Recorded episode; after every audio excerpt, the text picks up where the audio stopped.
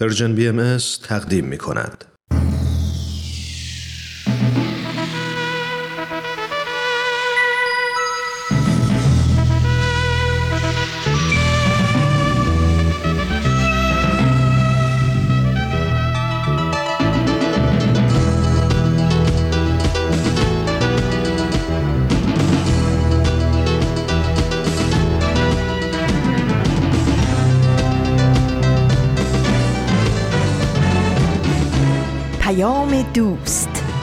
برنامه ای برای تفاهم و پیوند دلها.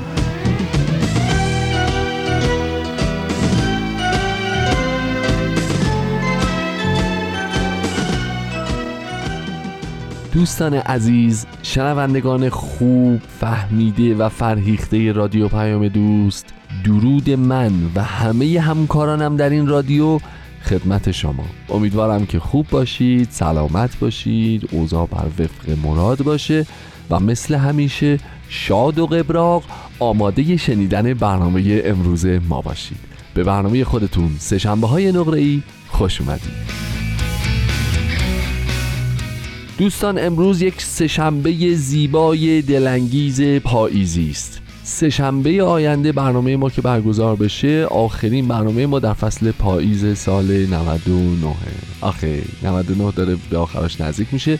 از اون بیشتر سال میلادی 2020 امروز 8 دسامبر 2020 18 آذر ماه 99 دسامبر هم داره تموم میشه 2020 هم داره تموم میشه. آخه خیلی سال قشنگی بود. روند بود با نمک بود 20 20 بود. دوستش داشتم. خب همونطور که می‌دونید تا پایان برنامه ها سه شنبه های نقره ای میزبان دو برنامه دیگه هم هست. اول به سوی دنیای بهتر که آخرین قسمتش رو امروز تقدیمتون می‌کنیم و بعد برنامه نقطه سرخط من هومن عبدی هستم و ازتون دعوت می‌کنم که به برنامه امروز توجه کنید.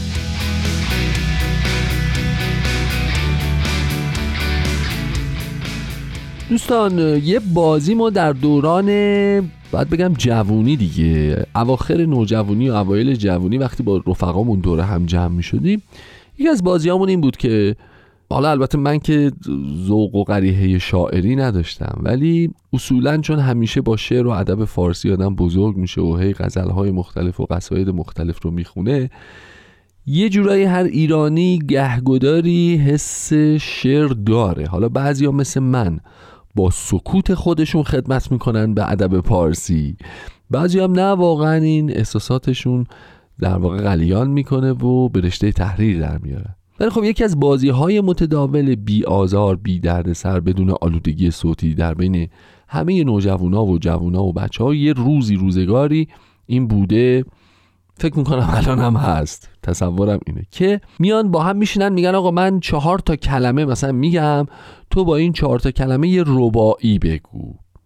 و معمولا ما که قرار اون چهار تا کلمه رو انتخاب بکنیم میایم مثلا بی ترین کلمات ممکنه رو پیدا می‌کنیم بعد اون بنده خدا شرکت کننده باید با ربط ترین ربایی عالم رو با این بی ربط ترین چهار کلمه موجود بسرایه مثلا فرض کنید که ما دور هم جمع میشیم این مسابقه قرار میشه بازی بکنیم. بعد مثلا میگیم آقا من چهار کلمه خروس رو انتخاب می‌کنم درفش رو انتخاب می‌کنم انگور رو انتخاب می‌کنم و سنگو مثلا.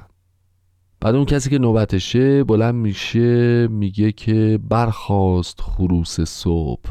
برخیز ای دوست خون دل انگور فکن در رگ و پوست. عشق من و تو قصه مشت است و درفش جور تو و دل صحبت سنگ است و سبوست.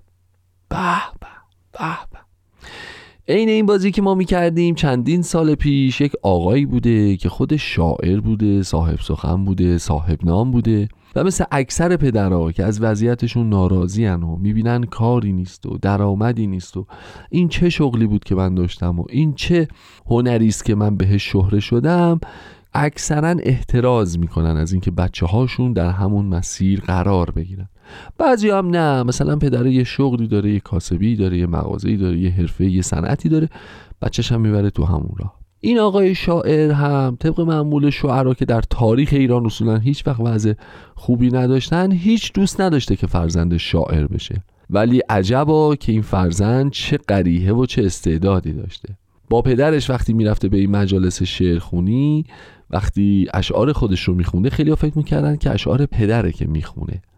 بعدا می‌فهمن که نه بابا خود این نوجوان هم حس شعر قوی داره.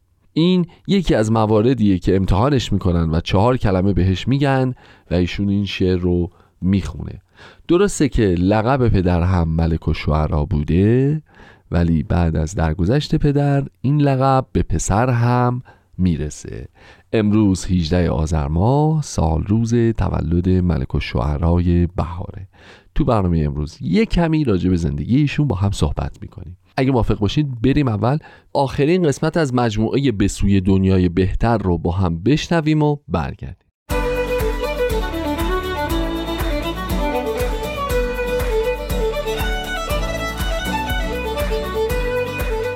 همراهان عزیز سلام.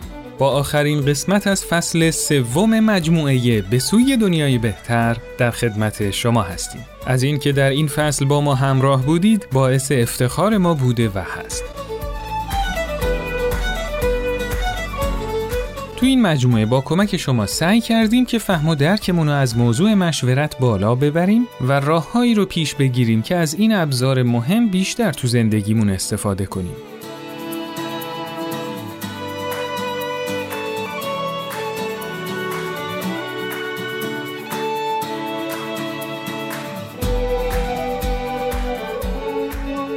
ما با هم در خصوص مشورت در رابطه با مسائل مهم زندگی و اهمیت انتخاب مشاور مناسب گفتگو کردیم. با هم مشورت رو در قالب راهی برای رسیدن به توافق جمعی بررسی کردیم و از اون هم پیشتر رفتیم و به مشورت به عنوان فرایندی که خرد و حقیقت رو ظاهر می‌کنه نگاه کردیم. اما امروز در آخرین برنامه با محوریت مشورت می‌خوایم ببینیم که آیا میشه به مشورت به عنوان یک قابلیت مثل خدمت و یا همکاری نگاه کرد؟ سلام ماریا هستم در گزارشگر این هفته با من همراه باشید به نظر شما مهربونی یه صفت یا یک کاره؟ به نظر من مهربانی یک صفته ولی محبت کردن یه عمل کرده یه ویژگیه. بعضی افراد ذاتا دارن این ویژگی رو. شاید بعضی افراد اینجوری تربیت میشن که آدمای مهربونی باشن. به خیلی چیزا بستگی داره. خود مهربونی به نظر من یک صفت یه فضایل اخلاقی هر انسانیه. فداکاری یه صفت یا یه کاره. اونم بستگی داره چجوری به کار ببریم. ببینید فداکاری یه صفته یه فضیلت فداکاری. ولی از وقتا هم به کار می‌بریم فلانی فداکاری کرده. اون میشه یه عمل کرده. شاید یک صفت نباشه. نمی‌دونم. یعنی شما وقتی نسبت به دیگر مهربانی می‌کنید شاید میشه گفت یک درجات بالاتری از این می‌تونه جمع فداکاری هم پیدا بکنه. یک مهربانی در سطح خیلی بالاتر. بازم اونم صفته. به نظرتون مشورت می‌تونه یه قابلیت باشه؟ مشورت هم می‌تونه یکی از همین قابلیت هایی باشه که ما یاد می‌گیریم. مثل هر هنری مثل هر حرفه بله مشورت کردن می‌تونه یک قابلیت باشه. کاملا کاملا. صد درصد می‌تونه این قابلیت باشه. به نظر شما کسی که قابلیت مشورت رو داره اصولا چه مشخصه هایی داره؟ همچه انسانی بعد یه انسان خردمندی باشه که قضاوت نکنه. و از درایت و معلومات درستی برخوردار باشه فهیم باشه فرهیخته باشه خودش در واقع به این معرفت و بینش رسیده باشه که مشورت می‌تواند یه همکاری یه وحدتی یه هماهنگی یه اتحادی به وجود بیاوره. آدم مغروری نباشه. باید این قابلیت انعطاف پذیری رو داشته باشه. اصولا بلد باشه عمل مشورت کردن رو. وسیع باشه متحمل هر حالت باشه. شنونده خوبی باشه بتونه نظرات مخالف رو بپذیره انتقاد پذیر باشه و بیش از همه شاید در حالت یادگیری باشه و همیشه آماده باشه که اون چیزی که می‌داند رو رها کند تا مفاهیم برتری رو بداند و دریافت کند خیلی ممنون که من رو با گزارش امروز همراهی کردید واژه قابلیت مفهومیه که جدیدن تو مدیریت منابع انسانی مورد توجه قرار گرفته. قابلیت و شایستگی به مجموعه از ویژگی های یه فرد گفته میشه که موجب اثر بخشی در عملکرد بهتر فرد توی یه زمینه میشه. این ویژگی ها طیف وسیعی از فاکتورایی مثل دانش، رویکرد، مهارت و صفات رو در بر داره. کسی که قابلیت مشورت رو داره اول از همه شنونده خوبیه. اون هیچ وقت نظرات دیگران رو کوچیک نمی‌دونه. اون بدون تعصب و بدون اینکه درگیر تقالید باشه حرفشو آزادانه و با سراحت تمام بیان می‌کنه ولی همیشه مواظبه که خضوع و خشوع از یادش نره و با لحنی ملایم و در نهایت ادب و آرامش نظراتش رو بیان کنه.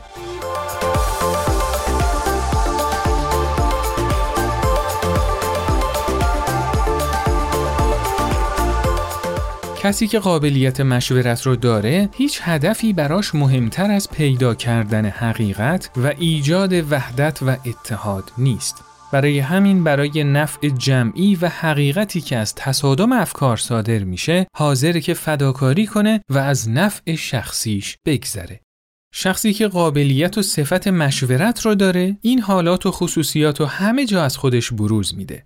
چه وقتی که با یه دوست در رابطه با مفاهیم کتابی که مطالعه کردن گفتگو می‌کنه چه زمانی که تو جمع خانواده در رابطه با ارزشا و اهداف خانوادهشون صحبت می‌کنه چه زمانی که تو محل کار برای پیدا کردن راه حلی برای خروج از یه بحران به شور نشستن و یا وقتی که تو گروه ها و مؤسسات مختلف برای حل معزلی از معضلات جامعه با هم همکاری می‌کنن.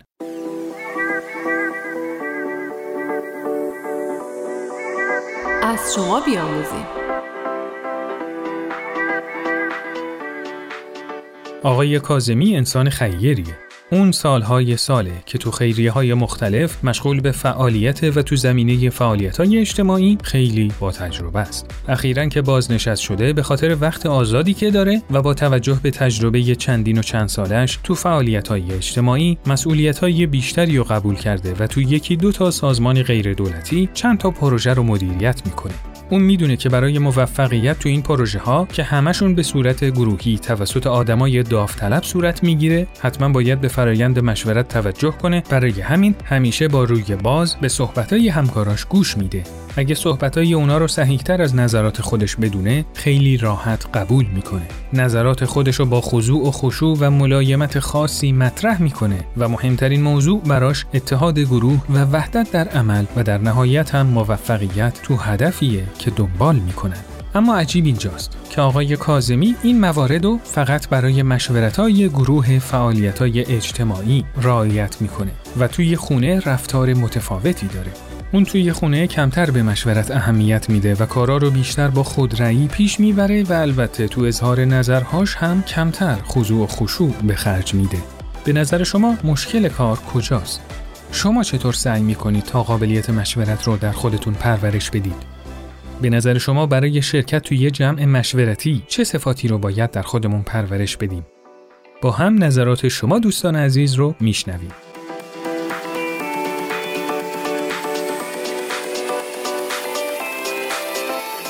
مشورت یه قابلیت خیلی بزرگ هست که هر کسی می‌تونه داشته باشه ولی هر کسی نمی‌تونه از این قابلیت به نوع احسن استفاده کنه. چون که برای داشتن فاکتورهایی که توانایی یه شخص رو در دادن مشورت افزایش میده اولین نکته داشتن اندیشه و علم و تجربه است. و اینکه یه شخص چه روی کردی باید نسبت به این مفهوم داشته باشه به نظر من داشتن تجربه و دانش دو فاکتور مهم در این زمینه هست. و یه فاکتور دیگه هم که خیلی مهم هست داشتن علم روانشناختیه که باید به اون دوتا اضافه کرد.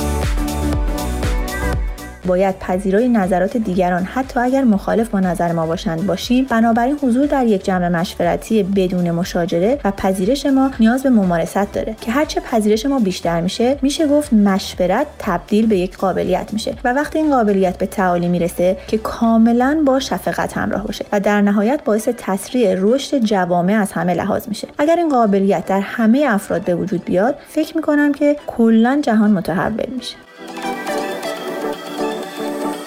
به نظر من مشورت کلا یک قابلیت و برای هر قابلیت هم ما باید طرقی برای کسب اون قابلیت و پرورشش و تبدیل شدن اون قابلیت به منش ما در پیش بگیریم. و مشورت من فکر می‌کنم باید پایه هاش بر اساس این باشه که من می‌خوام حقیقت برام آشکار بشه. می‌خوام بر دانایی آگاهیم افزوده بشه. در چنین شرایطی من دیگران رو به صورت دوست خودم می‌بینم و من دیگران رو تضیف نمی کنم رأی همه برام محترم نظرم هست و از نظرات همه استفاده می‌کنم. اصراری روی رأی خودم ندارم و گوش شنوا دارم و همچنین در مشورت وقتی می‌خوام نظری رو ارائه بدم بر اساس جستجوی حقیقتی که انجام دادم نه بر اساس نظرات شخصیم و دیدگاه هایی که از گذشته داشتم. بلکه راجع به اون موضوع یه ذره سعی می‌کنم خودم رو به روز بکنم تا بتونم من هم در این سیستم مشورت به دیگران کمک کرده باشم. به نظر من کسی که قابلیت مشورت رو بخواد داشته باشه باید هنر خوب گوش دادن رو یاد بگیره. دوما بتونه بدون قضاوت کردن و بدون دخالت دادن عقاید و رفتارهای خودش اون مشورت رو ارائه بده. کسی که قابلیت مشورت داره باید آدمی باشه که دانش و سواد به روز رو داشته باشه. چه صفاتی رو در خودش پرورش بده نظر شخصی خودش رو به او کسی که داره ازش مشورت می‌گیره تحمیل نکنه و پا به پای او کسی که اومده مشورت بکنه رازدارش باشه. خیلی خوب بتونه جایگاه خوبی رو برای او بنده خدایی که باش مشورت می‌کنه در نظر بگیره بدون اینکه بخواد منتی به سرش بذاره.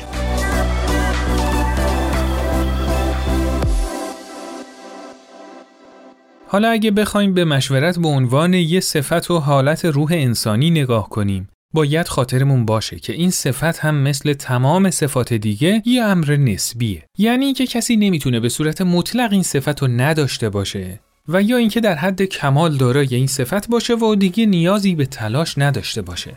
در ضمن باید بدونیم پرورش یه صفت نمی‌تونه به صورت خاموش و روشن صورت بگیره.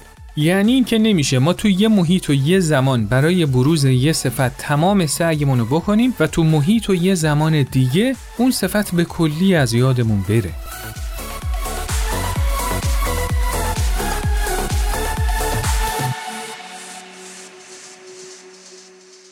خب همراهان عزیز امروز در خدمت خانم فریدا واحدی متخصص در حوزه مدیریت و آموزش و پرورش هستیم. خانم واحدی خیلی خوش آمدید. قربان شما خیلی ممنون. درود منم بپذیرید. خانم واحدی لطفا قابلیت رو از دیدگاه آموزشی برامون تعریف کنید و بفرمایید توسعه یک قابلیت نیازمند توجه به چه عواملیه؟ مسئله قابلیت خیلی مسئله مهمی هستش در میدان آموزش آموزش و پرورش ما معتقد هستیم که هر فرد انسانی که به دنیا میاد قابلیت هایی هست در وجودش که این قابلیت ها رو بایستی کشف کرد و به منصه ظهور رسوند. اون چیزی که خیلی مهم هستش اینه که چون افراد هر کدوم یک خصوصیات مخصوص به خودشون دارن در زمینه آموزش و پرورش ما این اصل رو در نظر می‌گیریم و برای همین خیلی امروزه سعی و کوشش ما در این زمینه هست که از میدان مقایسه خودمون رو بیرون بکشیم بلکه تمرکزمون باشه روی این اصل قابلیت در هر فرد انسانی. قابلیت یعنی استعدادهایی که یک فرد داره و این استعدادها رو میشه خیلی راحت پرورش داد در میادین مختلف. مثلا در محیط خانواده والدین و دیگر افرادی که هستند و همیشه با فرزند در تماسن در محیط مدرسه معلمین و دیگر افراد و در محیط جامعه وسیع هم که خیلی موقعیت های مختلف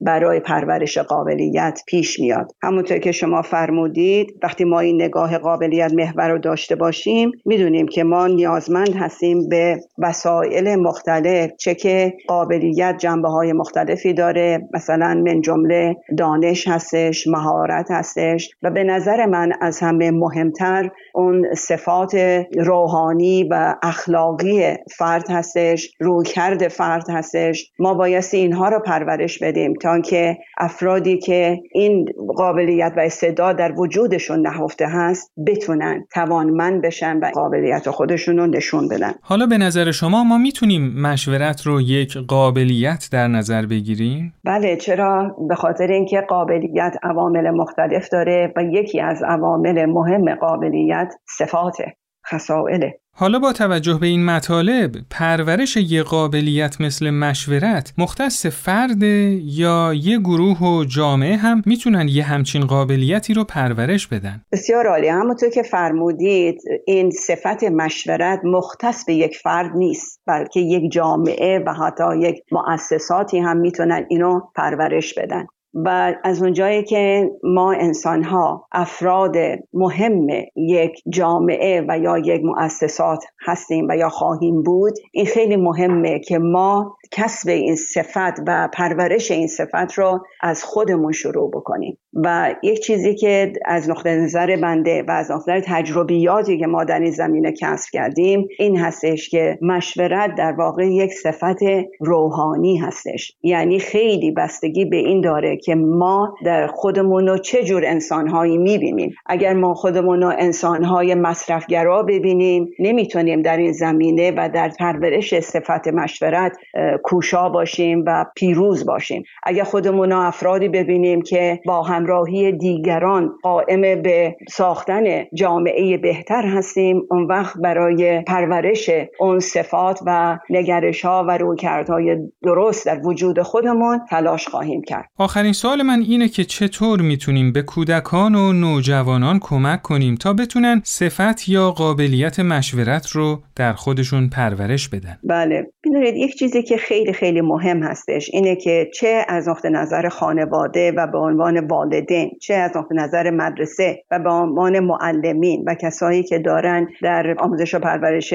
بچه ها کمک می‌کنن چه کودکان و چه نوجوانان. این هستش که همه در پی این هستن. که انسانهای قابلی رو به جامعه تحویل بدن. یعنی افرادی که معدب هستن خلوص دارن مهربان هستن و این رعفتشون چه به افراد چه به حیوانات و چه به محیط زیست نشون میدن و اینکه به اصطلاح در سبیل اینکه یه چیز با ارزشی که دارن با دیگران شیر بکنن در میان بگذارن اینها همه نکاتی هستش که خیلی چه از لحاظ والدین در خانواده چه از لحاظ معلمین و مروجین پرورش و تعلیم و تربیت ما خیلی در این زمینه کوشا هستیم و برای اینکه اینها را ما بتونیم در بچه ها پرورش بدیم به چند جور چیز مختلف نیازمندیم. یکی از قابلیت های بچه های اینه که خیلی تمایل شدیدی به مهر و محبت و عدالت دارن. حالا در هر سنی که باشن اگر ما توجه بکنیم می‌بینیم که اگر برای یک بچه کسی پرخاشی بکنه یک کودک دیگه خیلی ناراحت میشه ولی اون که خودش نباشه. و این نشان دهنده اون حس عدالت طلبیه که در بچه ها وجود داره. بنابراین خوندن دعا مناجات یا مثلا موقعیت هایی را آدم فراهم کنه برای اینکه بچه ها در سکوت باشند یا یه حالت تمرکز داشته باشند و حتی این کارهایی که در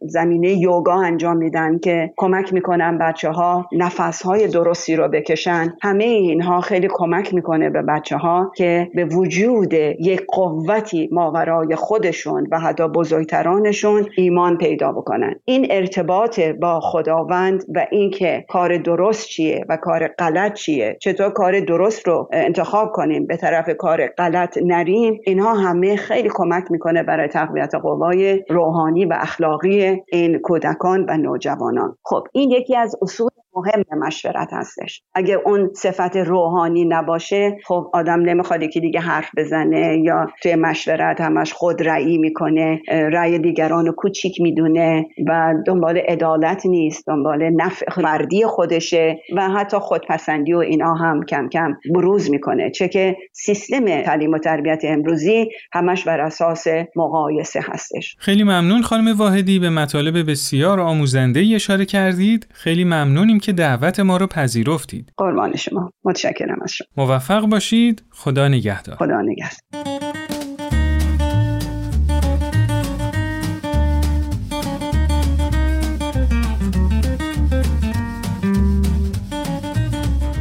همراهان عزیز رادیو پیام دوست این فصل از مجموعه به سوی دنیای بهتر هم به اتمام رسید. برای حسن ختام این فصل از برنامه از شما دعوت می‌کنم به نقل قولهای الهام بخش در رابطه با موضوع مشورت گوش کنیم. مشورت بر آگاهی بیافزاید و زن و گمان را به یقین تبدیل نماید. اوست سراج نورانی در عالم ظلمانی راه نماید و هدایت کند. از برای هر امری مقام کمال و بلوغ بوده و خواهد بود. بلوغ و ظهور خرد به مشورت ظاهر در هر مسئله تحری حقیقت کنید نه اصرار در رأی زیرا اصرار در رأی منجر به منازعه و مخاسمه گردد و حقیقت مستور ماند. مفتخریم که تونستیم مهمان شما عزیزان باشیم و با هم در رابطه با موضوع مهمی مثل مشورت گفتگو کنیم. از اینکه در طول این مدت ما رو همراهی کردید و با پیام های پربارتون به ما در تهیه برنامه کمک کردید و به محتوای برنامه غنا بخشیدید بی نهایت ممنون و سپاسگزاریم. شما می‌تونید این مجموعه رو تو هر کدوم از اپلیکیشن های پادکست‌خوان زیر اسم BMS subscribe کنید تا به محض آپلود کردن قسمت جدید از اون با خبر بشید. و یادتون باشه که با امتیاز دادنتون به این برنامه به ما کمک بزرگی می‌کنید. و همینطور می‌تونید برنامه های Persian BMS رو در اینستاگرام، SoundCloud، فیسبوک و یوتیوب هم دنبال کنید. من سهیل مهاجری به همراه همکارانم در Persian BMS تا یه مجموعه دیگه شما رو به خدای بزرگ میسپاریم و براتون دنیایی بهتر آرزو می‌کنیم. خدا یار و نگهدارتون.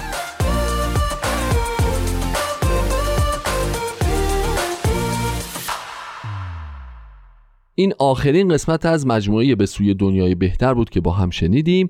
از همه همکاران خوبم که این برنامه شنیدنی رو تدارک دیده بودن صمیمانه تشکر می‌کنم. بریم یه قطع موسیقی زیبا بشنویم و برگردیم لطفا.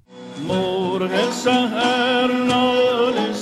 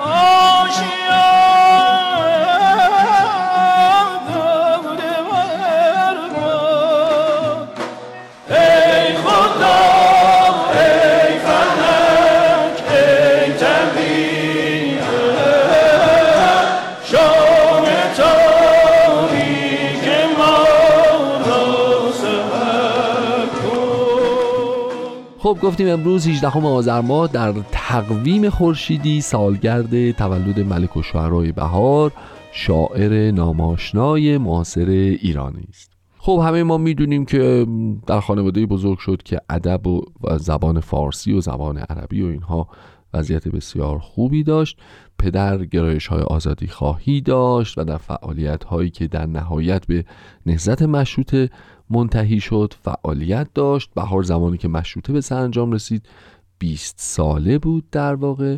و جالب اینجاست که بدونید که روزنامه ها حتی در اون دوران هم توقیف روزنامه ها وجود داشته. خیلی جالبه. ملک شهر بهار بارها و بارها روزنامه های مختلفی رو منتشر می‌کرد اما هر سری این روزنامه ها در واقع توقیف می شدن روزنامه خراسان رو داشت در یه مقطعی. بعد در سال 1328 قمری البته روزنامه نوبهار رو در مشهد منتشر کردیشون یک سال منتشر که بعد توقیف شد. بعد چند وقت بعدش دوباره روزنامه دیگه به نام تازه بهار رو منتشر کرد و خلاص اونم متوقف شد و با ایشون درگیر شدن ایشون رو گرفتن و از مشهد به تهران تبعیدش کردن.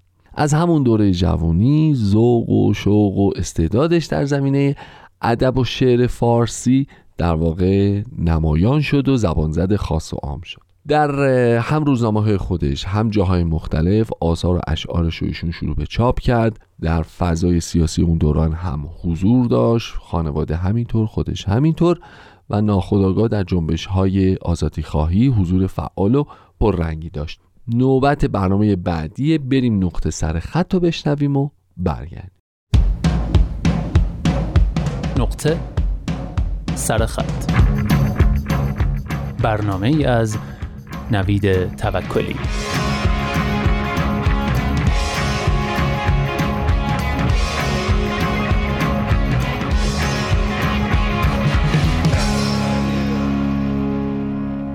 دوستان نظر شما درباره خانواده چیه؟ خیلی سوالم کلیه. خب بذارید اینطوری بپرسم. آیا شما برای خانواده برای مفهوم خانواده نهاد خانواده واژه خانواده تقدس قائلید؟ یعنی معتقدید که خانواده مقدسه؟ هنوزم کلیه. بذارید خیلی ساده بپرسم. به نظرتون خانواده همیشه و در هر شرایطی خوبه؟ نقش مفید و سازنده ای داره واسمون. نمی‌تونه مضر و مخرب باشه. احتمالا اولین جوابی که به ذهنمون میاد اینه که خب آره خانواده خوبه مفیده حتی مقدسه. اگه جواب شما هم اینه پس تکلیف خشونت های خانگی چیه؟ تکلیف کودک آزاری هایی که توی خانواده اتفاق میفته چیه؟ تکلیف قتل های ناموسی چی؟ خب این خانواده ها مشخصا نمی‌تونن مقدس و مفید و سازنده باشن. می‌تونن؟ اما آیا نقش مخرب خانواده به همین اتفاقات و اقدامات شدید و افراطی محدود میشه؟ به خشونت و آزار و قتل ناموسی؟ اینا سوالاتیه که در نقطه سرخط این هفته می‌خوایم دنبال جوابشون بگردیم. در دوتا یادداشت از غزال نصیری و کاوه بهبهانی. دوتا یادداشت کوتاه مناقشه برانگیز و البته تعمل برانگیز. یادداشت اول رو غزال نصیری روانشناس نوشته. بشنوید.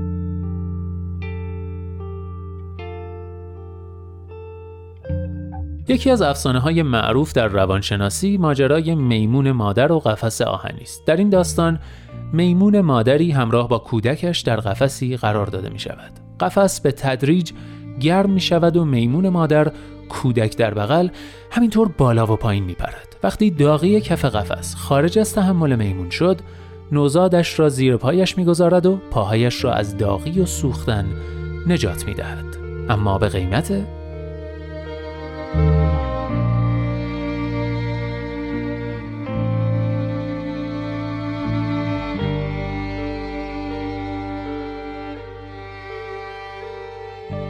داستان تلخی است. تلخی گذاشتن کودکت زیر پایت تا نسوزی. به تلخی ماجرای سام است که نوزادش را به طبیعت سپرد. به تلخی مردی است که دخترش را از بین برد. به تلخی هزاران داستان دیگری است که کودک تهدیدی برای پدر و مادر می شود و برای اینکه نسوزند او را زیر پای داغشان و بر روی آتش قرار می دهند و می سوزانند. فصل مشترک تمام این داستان ها ترس آسیب دیدن است. برای میمون ترس پاسوختن و برای ماگاهی ترس آبرو. سوزاندن ها همیشه در قفس داغ اتفاق نمی افتد رها کردن ها همیشه بر دامنه البرز نیست. کشتن ها هم همیشه به شکل سربریدن نیست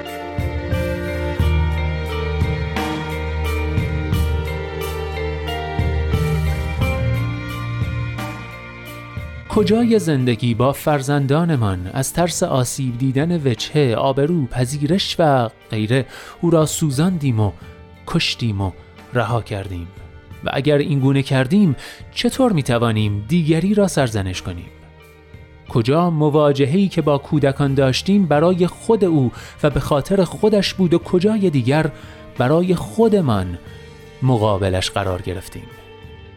آخر سلام نکردنش بغل نکردن کسی که ما می‌خواهیم ندادن وسیلش به کسی که ما رو در بایستی داریم و هزاران رفتار دیگری که از او سر می‌زند می‌تواند به امنیت من آسیب بزند و اینجاست که او را به خاطر آنچه دیگران از من توقع دارند تربیت می کنم تربیتش می کنم نه به خاطر خودش بلکه به خاطر اینکه پذیرفته باشم آبرویم حفظ شود و امن بمانم.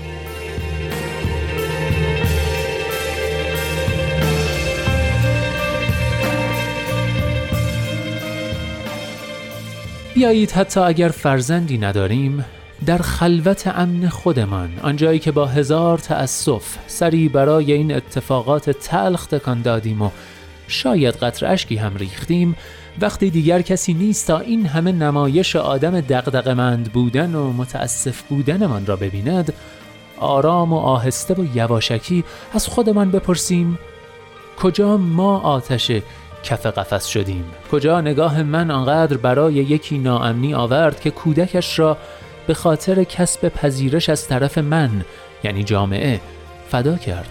کجا من آبرو را برای دیگری تعریف کردم به خطر انداختم و بازیش دادم. شاید وقت آن باشد که به یاد آوریم چه کسانی آبرو را تعریف می کنند به خطر می اندازند قضاوت می کنند و شاید ببینیم که سهم ما در خاموش کردن آتش کف قفس چیست؟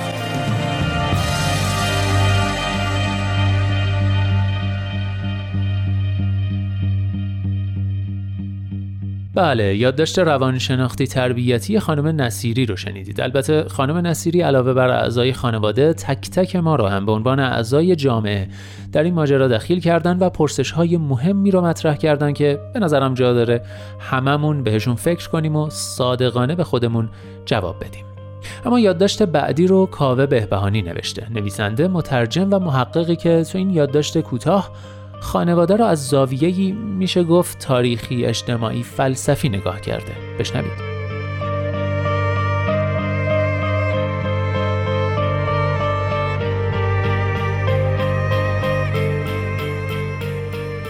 خانواده اگر محملی باشد برای رشد و شکوفایی تک تک افرادش نهادی قابل دفاع است. همین نهاد اگر مانع شکوفایی افرادش شود و شیره آنها را بمکد و تفاله جانشان را تحویل جامعه دهد نهادی از کار افتاده و ناکارآمد خواهد بود. اگر فرد به پای معبد خانواده قربانی شود خانواده سازه ای زیان بخش برای جامعه خواهد بود. انعطاف پذیری و سرباز زدنهای گاه و بیگاه از نقشهای نمادین اولیایی های بسیار دلجویی های مکرر پذیرش ناکامی ها و شکست های اعضای خانواده گشوده بودن به شکاف میان نسل ها به پرسش گرفتن اقتدار خود فراهم آوردن امکان شکوفایی برای همه اعضا نه شکوفایی بعضی از اعضا و قیمت زوال دیگران باعث می شود خانواده نهادی ارزشمند باشد. خانواده به خودی خود تقدسی ندارد. فردریش انگلز با حساسیتی که در دیدن تبعیض در خانواده های تک همسری داشت به ما می آموزد که ریشه واژه خانواده یعنی فامیلیا در زبان لاتین به معنای مجموع برده های متعلق به یک ارباب بوده است و فامولوس به معنای برده خانگی. خانواده باید از آن تبار بردهدارانه خود بکسلد مولد استبداد بیش و پیش از سیاستمداران خودکامه مادران و پدران خودکامند آنها که نگاه اقتدارگرا و بیچون و چرای خود را هرگز وا نمی نهند و خطا نمی کنند و از دیگر اعضای خانواده استغفار نمی طلبند و فرزندان خود را مشتی تو سریخور بله قربانگو می خواهند.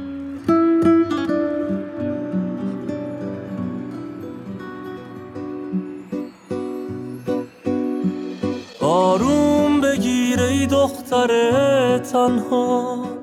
این نقشه آخر نقشه بر آبه.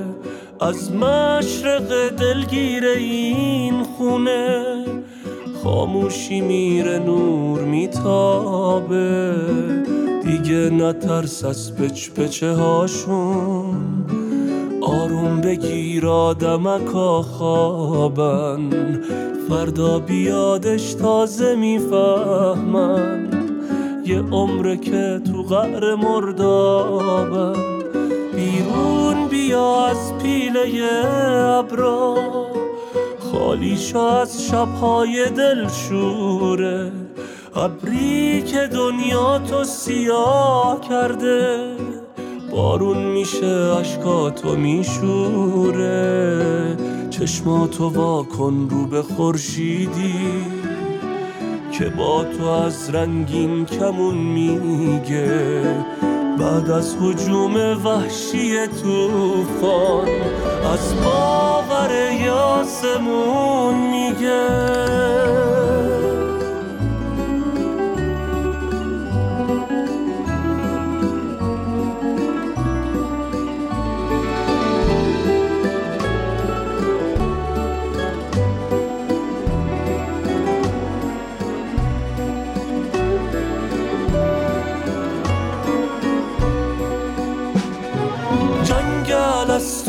چشم بر نمیداره. شب اومده آروم و محتابی از قلب مردا با شکوفاشو بیرون بیا نیلوفر آبی دست منو توی دستت ببین.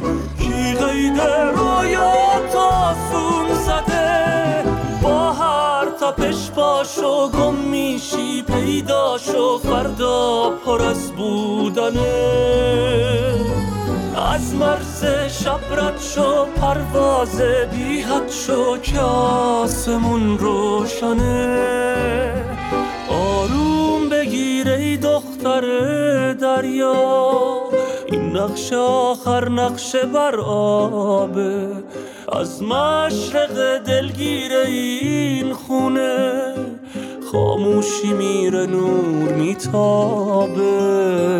ناگفتنی های سکوتت رو آویزه کن به گوش آدم ها با هر نفس مردن رو هاشا کن. آروم بگیر ای دختر تنها. آروم بگیر ای دختر دختر آبی آروم بگیر تو شب مهتابی. آروم بگیر ای دختر شبها.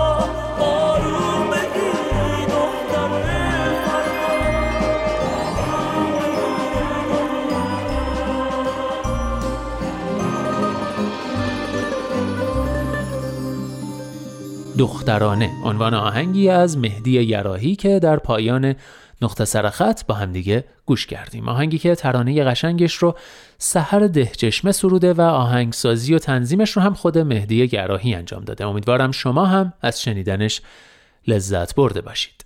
خب دوستان این برنامه نقطه سرخط بود که تقدیمتون شد.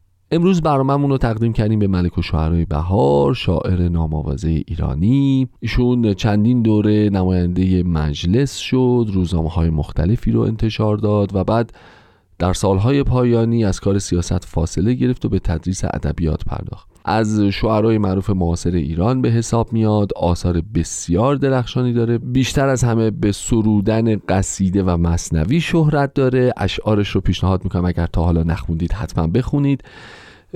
بسیار مزامین جالبی رو در قافیه ها و اوزان قدیمی مطرح می‌کنه. خیلی زبان روون و دلنشین و سلیسی داره و جز معروف ترین کارهای ایشون تصنیف مرغ سحر معروفه که دیگه تقریبا فکر می‌کنم همه ایرانی ها با این تصنیف آشنایی خاص دارند برنامه امروز رو به ایشون تقدیم می‌کنیم با امید به اینکه همه اون کسانی که در حوزه ادب فارسی استعدادی دارند فرصت مناسبی برای بروز استعدادهاشون و شکوفا کردنش پیدا بکنن.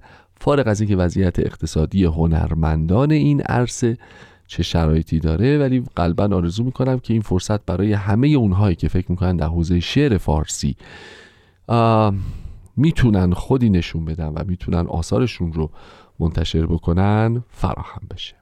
دوستان دقایق پایانی برنامه امروزه. امیدوارم که با شعر و ادب فارسی گهگداری لحظاتتون رو پر بکنید و ازش لذت ببرید. مراقب خودتون خیلی باشید لطفا و خدا نگهدارتون باشه انشاءالله.